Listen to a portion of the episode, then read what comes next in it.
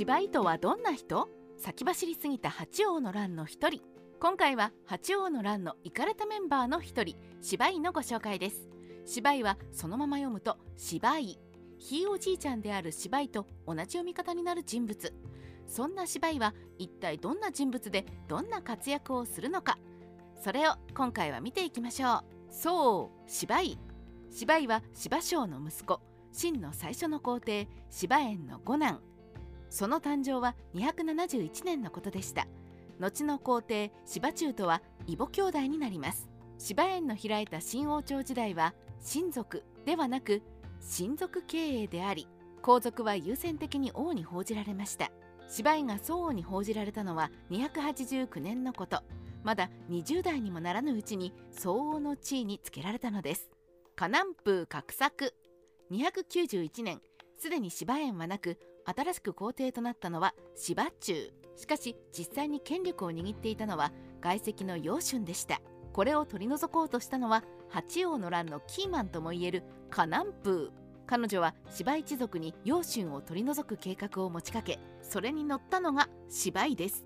芝居自体も楊春から警戒されていたものの芝居は自ら中央の役職を望み渡りに船と楊春はこの望みを叶えました。芝居クーデター開始。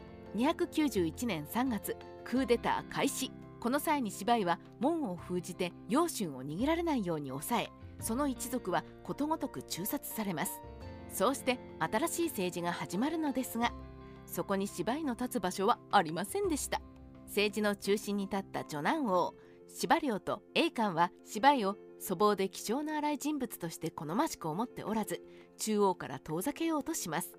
これに怒った芝居は河南風と手を組み皇太子の教育係として洛陽に残るようにしました。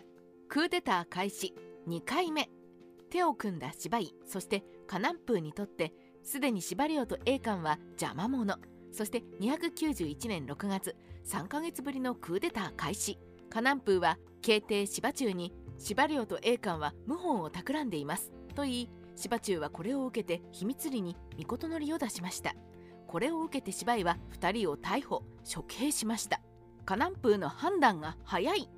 この際に芝居の側近がこのまま宮中に乗り込みカー一族を取り除きましょうと進言するもさすがに芝居はそれには応じませんでした。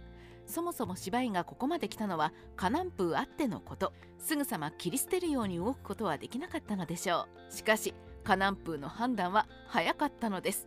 河南風は芝居が権力を握るのを嫌がって芝居が御のりを寄贈して芝良と栄冠を殺害したということにしました。そして河南風の言いなりとなった慶帝芝中は今度は芝居逮捕の御のりを出したのです。2人目の犠牲者芝居一夜にして罪人となった芝居泣きながら冤罪を訴えるも死罪となり処刑されました。去年21歳。芝良と栄冠は名誉回復の盛大な葬儀が行われるも芝居はただの罪人で終わりました。彼の名誉回復はカナンプーらが処刑されて10年も経った頃です。カナンプーという存在と手を組み性的を取り除こうとした結果利用し尽くされて捨てられた。芝居のやり方も短慮ではあったと思いますが何よりも印象に残るのはカナンプー。裏切らせ利用し終わったらすぐに処分する。悪女であると同時に苛烈さが漂います。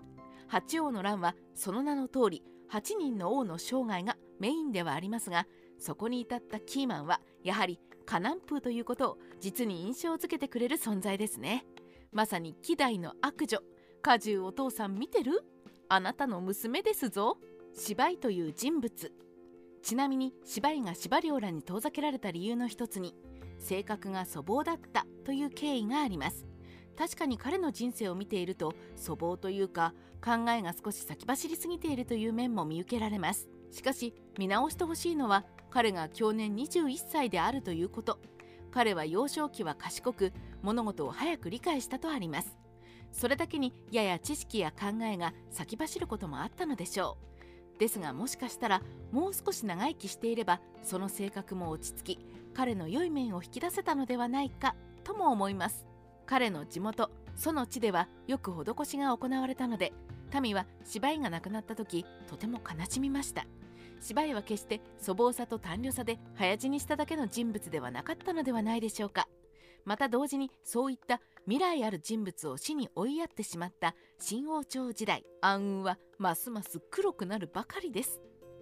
三国志ライター千の独り言芝居の死後甲一族が政治に入ってくることになります。